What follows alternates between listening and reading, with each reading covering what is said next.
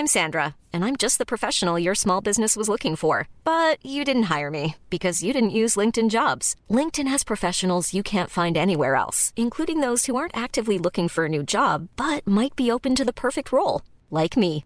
In a given month, over 70% of LinkedIn users don't visit other leading job sites. So if you're not looking on LinkedIn, you'll miss out on great candidates like Sandra. Start hiring professionals like a professional. Post your free job on linkedin.com/people today. Une définition de l'élégance. Mon Dieu que c'est difficile, on pose des questions bien difficiles. Pour ce nouvel épisode de Chiffon, nous allons parler parfum avec Jean-Michel Duriez. Il est compositeur de parfums. Après avoir été né pour la maison Rochas, il a créé de nombreux parfums pour différentes maisons. En décembre dernier, il a créé sa propre marque. Et pour lui, l'élégance et le parfum vont de pair. Le parfum est une émotion fluide et même, j'ajoute, nos existences vibrent au fil de ces ondes. C'est vraiment comme une fringue, c'est-à-dire que vous, seul, êtes capable de dire, voilà, donc un habit, certaines personnes vont trouver que objectivement cet habit ne vous va pas, mais vous allez trouver que vous êtes super bien avec. Ce qui compte, c'est que quand vous sortez de chez vous avec cet habit ou ce parfum, vous vous sentiez à l'aise et que finalement ça vous aide à être vous-même.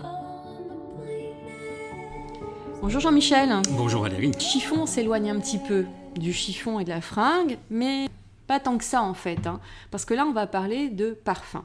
Donc je suis avec vous, Jean-Michel Duriez. Duriez, un peu comme vous voulez. Dans mon pays on dit Duriez. Quel est votre pays ? La Picardie, enfin les Hauts-de-France maintenant. Oui. Je suis né à Amiens dans la Somme. Je vous appelais Jean-Michel en fait. C'est une conversation à la cool, on est très simple chez Chiffon. Oui Valérie. Vous avez été né pour Jean Patou, créateur de parfums pour Rochas, Yoji Yamamoto, Lacoste, Escada, Dolce & Gabbana et... En 2016, vous avez décidé de créer votre propre maison de parfum, Jean-Michel Duriez Paris. Oui. Le premier parfum s'appelle L'étoile et le papillon. L'étoile et le papillon, c'est ça. Ce que j'ai adoré en préparant cette interview, c'est tout votre univers qui est très poétique. Vous travaillez aussi avec des artistes, on va en parler. Ouais. Alors vous dites que vous créez des émotions olfactives et que le parfum est une émotion fluide. Oui. Le parfum est une émotion fluide et même, j'ajoute, nos existences vibrent au fil de ces ondes. La raison pour laquelle je dis ça, c'est très ancien, je le dis depuis des années. Je crois que la première fois où je l'ai écrit, c'était dans un livre de recettes que j'avais coécrit avec Pierre Hermé et dans lequel j'expliquais que, au-delà de créer techniquement, de façon un peu comme ça hédoniste, des odeurs, des fragrances, des parfums, je me suis rendu compte que ce qui m'avait, moi, amené au domaine du parfum et qui donc m'a aussi donné envie de continuer professionnellement, c'était de partager des émotions, voire de créer des émotions. Pourquoi ? Tout simplement parce que l'expérience personnelle que j'ai du parfum, c'est cette vibration que le parfum apporte et qui se transporte en nous. Ça commence par le nez, ça se prolonge dans le cœur entre guillemets, siège des émotions, mais même quelquefois ça nous prend entièrement, ça prend le ventre, ça serre le ventre, quand on sent à la faveur d'un souvenir, un parfum dans la rue, un parfum d'enfance, une personne disparue ou une personne avec qui on a rendez-vous dans 5 minutes, le parfum précède, le parfum aussi, et là après c'est un sillage. Et vous dites d'ailleurs dans votre dossier de presse que l'odorat va de pair avec la mémoire. C'est ça, c'est-à-dire que l'odorat c'est l'un des sens les plus primitifs et aussi l'un des plus attachés à la mémoire. Donc il y a une raison probablement physiologique et même millénaire à cela, c'est-à-dire que c'est une histoire de survie. Et donc chaque odeur que l'on sent va être tout de suite confrontée à notre base de données intérieure, va être tout de suite confrontée avec nos souvenirs pour voir quelle attitude on doit avoir en fonction de cette odeur. Alors c'est la même chose avec les parfums, sauf qu'avec les parfums en général, il n'y a pas de mauvaise surprise. Une odeur de brûlé, on imagine bien qu'on va peut-être avoir une réaction un peu d'inquiétude, voire d'affolement. Une odeur de parfum, de fleurs, etc. Là, ça va directement dans le siège donc des souvenirs profonds et donc forcément dans le siège des émotions. Donc finalement, la boucle est bouclée. Quand je crée des parfums, en fait, c'est une chose que je dis souvent. Au fond, je ne crée pas des parfums, je fabrique des souvenirs. Moi, je sais que je suis très attachée aux agrumes. Cela aurait peut-être un lien avec mon enfance. Et écoutez, si on veut parler de votre enfance, peut-être on retrouvera, je ne sais pas, effectivement, des moments où vous avez soit été confronté à des odeurs d'agrumes telles quelles, peut-être, je ne sais pas, vous êtes peut-être du Sud ou de la Sicile, alors la Sicile, il y a beaucoup d'agrumes, ou alors tout simplement une eau de toilette, une eau fraîche, une eau de Cologne qui vous a marqué. Quelle est la différence entre un nez, un créateur de parfum, et même, qu'est-ce qu'une fragrance ? Ouais. Alors, je pense que un nez, on peut dire que c'est une personne qui travaille avec son nez.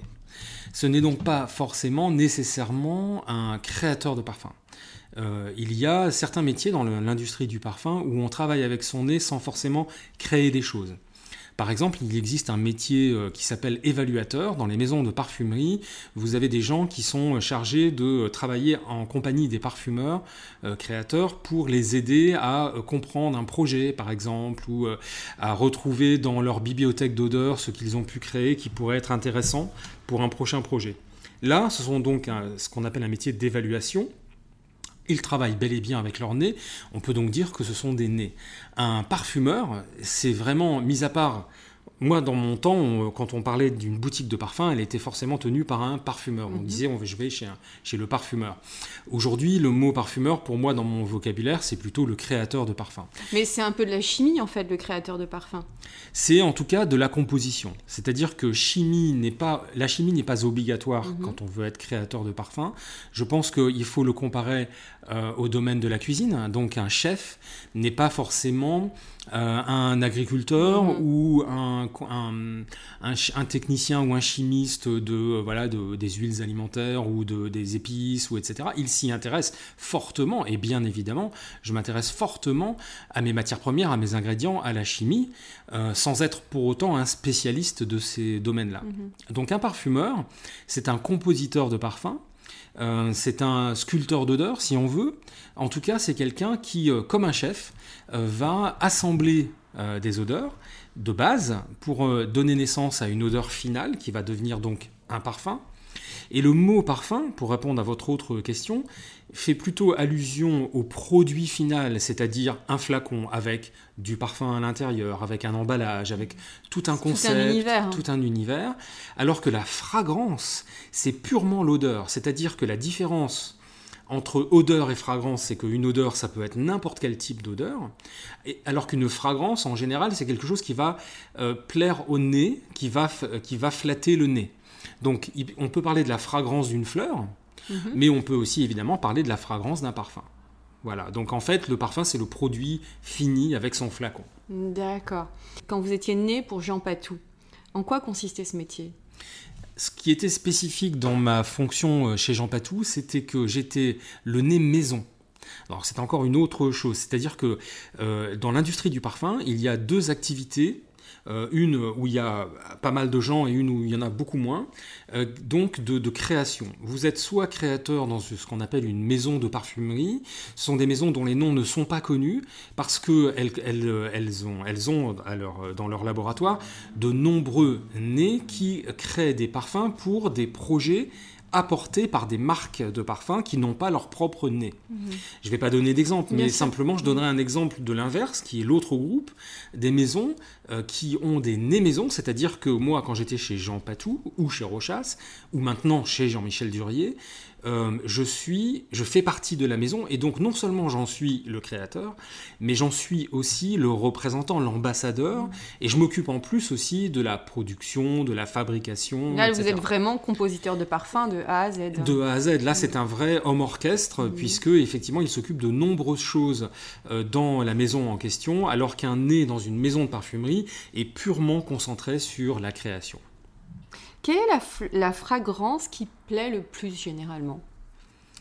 Vous voulez parler de mode, de tendance ou... De tendance, on va dire. Tendance... Alors... Les gens vont vers quelles odeurs ? Alors, ce qui va effectivement faire une réponse, c'est que déjà, on constate que les... ce qui amène les gens à acheter des parfums est aussi est souvent en fonction de leur culture, de leur pays, de leur région, de leur éducation, etc. Puisque finalement le fait de porter un parfum revient à se trouver un ambassadeur invisible. Et donc, on ne prend pas comme ambassadeur quelqu'un qui n'a pas votre langage. Et donc, on ramène le choix de ce parfum à sa propre connaissance du parfum. Donc, vous avez certains pays dans lesquels il y a des tendances olfactives, comme par exemple le Japon, où ça va être plus frais et plus discret parce que culturellement, on ne se parfume pas beaucoup, parce qu'on ne veut pas gêner les autres. À côté de ça, vous avez des pays comme par exemple tous les pays du Moyen-Orient, où le temps, l'humidité, la chaleur font que les parfums ne tiennent pas sur la peau de la même manière. C'est généralement plus capiteux là-bas. Et c'est effectivement plus capiteux parce que sinon ça sent pas. En plus, après, il y a aussi donc la tradition du parfum. Assez souvent, la tradition du parfum vient de pratiques traditionnelles, voire religieuses. Donc, on a eu l'habitude d'utiliser telle ou telle matière qu'on faisait brûler pour des traditions très spécifiques, qui finalement sont devenus des odeurs culturelles et donc des envies de porter, enfin voilà, des envies de parfum. Vous avez aussi des plantes qui sont régionales dans certains pays, qui portent une certaine image qui ne sont pas connues dans d'autres pays. Je prends l'osmanthus. Pour nous, Européens, il n'y a quasiment pas d'osmanthus en Europe. Qu'est-ce que c'est une fleur, en fait, c'est la fleur d'un arbre. Une très belle fleur qui a une odeur un peu sucrée, abricotée. Que l'on trouve dans quel pays ? Eh bien, on la trouve particulièrement en Chine. Eh bien, oui, il se trouve qu'en Chine, la fleur d'osmanthus est un peu vulgaire parce qu'elle a été beaucoup utilisée dans des désodorisants d'ambiance. Alors qu'en Europe, c'est l'inverse. L'osmanthus, c'est pas connu. Donc, si je propose un parfum d'osmanthus à une Française, elle va l'adorer parce qu'elle va trouver ça très chic. Donc, vous voyez, là aussi, il y a l'aspect culturel, traditionnel. À l'inverse, la lavande en France, c'est un peu cheap, c'est un peu bon marché. Puis c'est très connoté maintenant, huiles essentielles. Huiles essentielles, mais aussi zen, repos. Et produits d'entretien. Parfums de toilette aussi. Voilà. Alors que la lavande en Angleterre ou dans d'autres pays, c'est très chic parce que c'est pas connu. La ville de Grasse. La ville de Grasse est effectivement une ville culturelle et traditionnelle et historique du parfum. Et en France, donc, on a un goût, un choix du parfum qui est très spécifique. C'est le marché le plus compliqué. Plaire à une Française en parfumerie, c'est beaucoup plus compliqué que de plaire à... parce que les codes ne sont pas les mêmes. Que de plaire à une autre personne dans un autre pays. Parce qu'en France, on a une culture du parfum comme un peu la culture des vins. Et on est très, très précis dans nos choix. Donc c'est plus compliqué. Il n'y a pas vraiment de tendance. Après, on peut parler de tendance... purement mode, par exemple, en ce moment, la tendance en France, vous l'aurez peut-être remarqué dans la rue, ce sont les floraux fruités gourmands. Donc on sent ces odeurs de parfum, voilà, très vanillé, très sucré. C'est peut-être une recherche de douceur, de tendresse, contrairement à l'amorosité ambiante. C'est possible, mais je crois qu'en fait, en parfumerie, les tendances sont très longues. Elles s'étalent sur plusieurs années, voire quelquefois une bonne dizaine ou plusieurs dizaines d'années. Il y a des parfums qui deviennent des classiques et qui perdurent. Et à ce moment-là, effectivement, ils entrent dans une catégorie qu'on appelle des classiques et qui les rend intemporels. Alors, certaines personnes n'aiment pas du tout être parfumées. Qu'est-ce que vous répondez à ces gens-là ? Je leur dis bienvenue. Je pense qu'ils ont raison. S'ils font ce choix, c'est parce qu'ils pensent que le parfum ne s'accommode pas avec leur personnalité. Il n'y a aucune obligation à porter un parfum. On a tous une odeur déjà, effectivement, qu'on appelle sui generis. Vous savez, c'est cette odeur que l'on a, qui est due à notre alimentation, à la façon dont on s'habille, à notre mode de vie, etc. Donc déjà, on a tous une odeur. Même une relation mère-enfant. Quand on sent son enfant, on le sent tout de suite qu'il a une odeur... Et il a une odeur généralement extraordinaire, en tout cas pour les parents. Et pourquoi est-ce que c'est extraordinaire ? Parce qu'en fait, c'est l'un des modes de communication primaire chez les mammifères. C'est-à-dire que quand une maman met au monde son enfant, la première chose qu'on fait, c'est qu'on les met en contact l'un et l'autre. Et la première connaissance qu'ils sont en train de faire, elle est évidemment tactile, mais elle est aussi olfactive. Et donc, c'est pareil pour tous les mammifères. Donc, c'est très important, effectivement, qu'il y ait ce lien qui se crée. Et il faut savoir que l'empreinte olfactive, et ça, il y a beaucoup d'animaux qui nous l'apprennent, elle est très, très précise. Nous, on est nuls, franchement, en reconnaissance olfactive, on est absolument zéro, l'espèce humaine, comparé à d'autres animaux qui, eux, savent. Il suffit de voir le chien. Le chien, les tigres, les, enfin, vraiment beaucoup, beaucoup d'animaux savent très précisément reconnaître un autre individu juste à son odeur. Et est-ce que certaines fragrances ou parfums correspondent plus à certains types de peau ? Je ne le crois pas. C'est un peu une légende urbaine pour moi, c'est-à-dire que le choix d'un parfum est vraiment important dans l'adéquation qu'il a avec ce que vous êtes. C'est-à-dire que c'est plus votre personnalité que votre type de peau. Dans le temps, on parlait de parfums pour blonde, rousse, brune, etc. Ça n'a pas de sens. En fait, en réalité, ce qui compte dans le choix du parfum, c'est votre identité. Et donc, c'est vous, en fait, qui validez. C'est vraiment comme une fringue. C'est-à-dire que vous, seul, êtes capable de dire... Voilà, donc un habit... certaines personnes vont trouver que, objectivement, cet habit ne vous va pas, mais vous allez trouver que vous êtes super bien avec. Ce qui compte, c'est que quand vous sortez de chez vous avec cet habit ou ce parfum, vous vous sentiez à l'aise et que finalement, ça vous aide à être vous-même et à l'aise. Donc voilà, donc en fait, on ne peut pas dire que ça correspond à un type de peau. Quand vous créez un parfum, est-ce que vous imaginez le genre de femme que vous espérez ? Vous dites, voilà, je crée ce parfum pour une femme un peu fatale, ou alors je crée ce parfum pour une femme très effortless, très cool. Je ne crée pas des parfums pour des types de femmes ou des types de peau, ou des couleurs de cheveux, ou des cultures, ou des pays. Je crée des parfums pour créer des émotions. Donc, je suis le premier public de mon parfum. Je veux d'abord, moi, trouver une émotion avec ce parfum, une vibration. Si jamais cette première épreuve est passée, je la propose à mes clients et à mes clientes, et à ce moment-là, c'est eux qui décident. C'est-à-dire que je préfère m'inventer des histoires d'amour, je préfère m'inventer des scénarii, plutôt que d'inventer une femme, parce que je ne veux pas me fermer en fait des portes, je veux au contraire les ouvrir. Donc en fait, voilà, je crée des situations dans ma tête, je les partage, et après, ce qui compte, c'est que les gens se les approprient. Donc vous, c'est ce qui peut sublimer une femme en fait. Je crois que effectivement, le pouvoir du parfum est immense. On parle souvent, vous savez, de phéromones, etc. Bon, on a prouvé que les phéromones, en tout cas celles qu'on propose de manière industrielle, n'achetez pas des parfums à base de phéromones, ça ne sert à rien. Mais je crois qu'il y a un vrai pouvoir de séduction du parfum et même de tout simplement de l'odeur en général. Donc effectivement, il y a par exemple dans certains pays, on parlait du Japon tout à l'heure, eh bien il faut savoir qu'au Japon, on porte très peu de parfums, mais on adore en revanche avoir des shampoings qui laissent une trace, un sillage olfactif dans vos cheveux. Donc voilà une forme de séduction. Elle vient des cheveux. D'autres seront la peau, d'autres seront... Voilà. Donc chacun, effectivement, a sa forme de séduction. Je crois que le parfum a un pouvoir émotionnel et de séduction extrêmement puissant. Quelle est la pire faute de goût, selon vous ?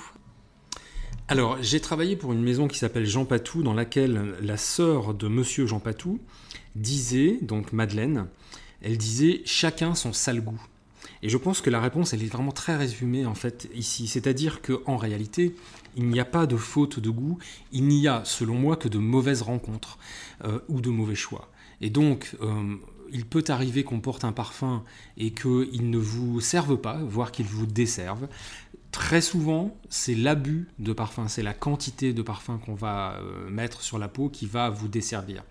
Je ne connais pas de mauvais parfums, je ne connais pas de mauvaises odeurs, je connais de mauvaises façons de les porter.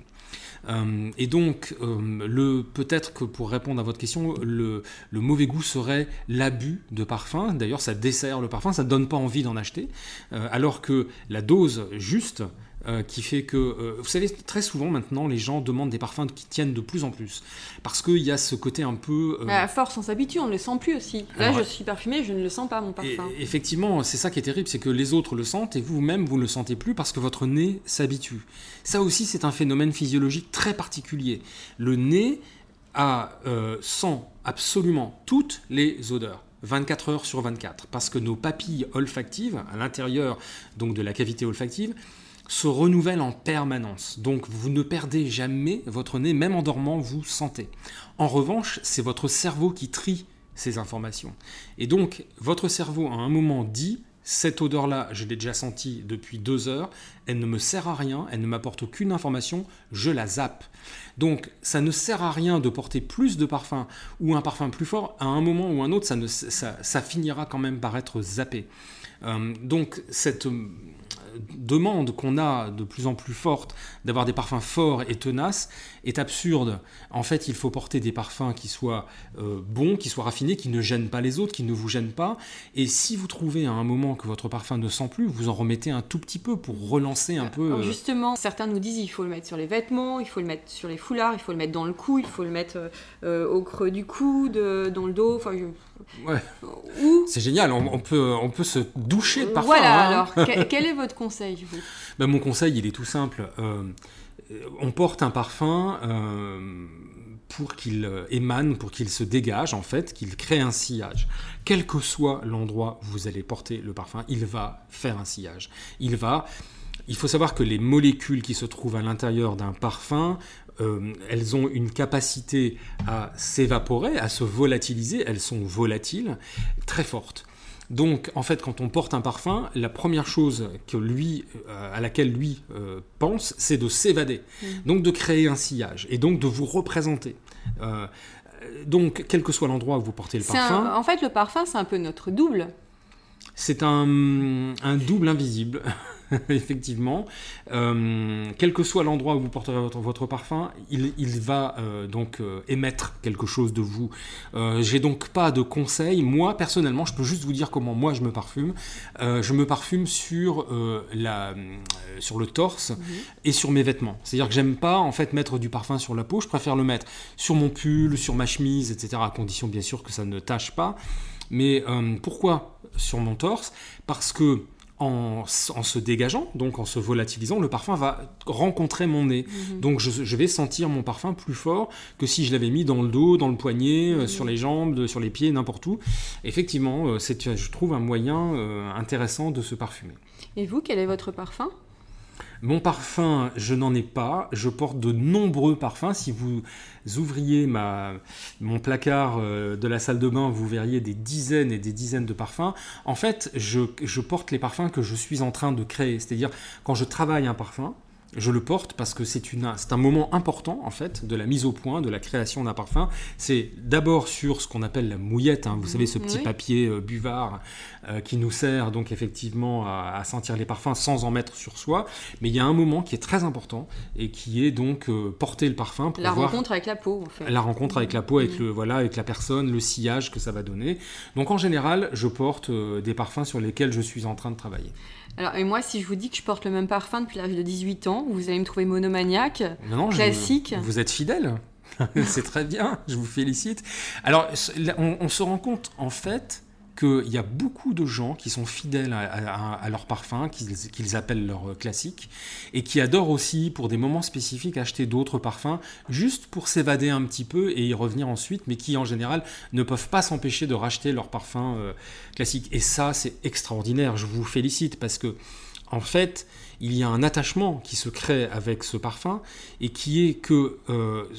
moi, je me mets à la place des gens qui vivent autour de vous. Ma fille, j'ai changé de parfum à Noël et ma fille m'a dit « ne le mets pas, c'est pas toi ». Mais voilà, exactement. Mais ça, c'est fabuleux. Moi, j'ai vécu la même chose avec ma mère, avec mon père, etc. Donc, quand ils changeaient de parfum, ça arrivait peu souvent, on était perturbés pendant un temps, on ne les reconnaissait pas vraiment. Mais vous vous souvenez, on en revient à notre discussion du mammifère et de la maman et de son bébé, etc.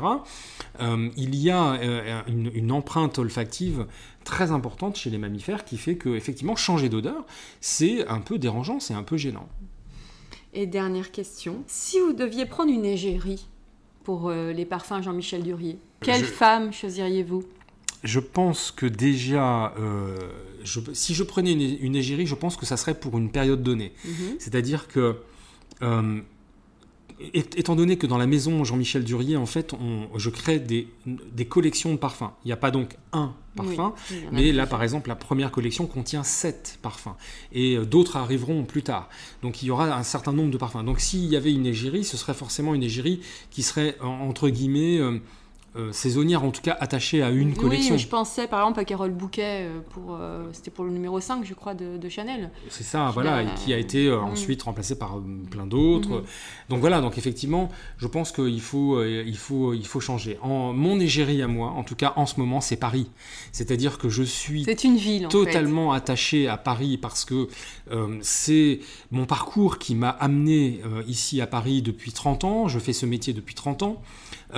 Et je l'ai toujours pratiqué ici quand j'étais chez Jean Patou, chez Rochas et aujourd'hui chez Jean-Michel Duriez.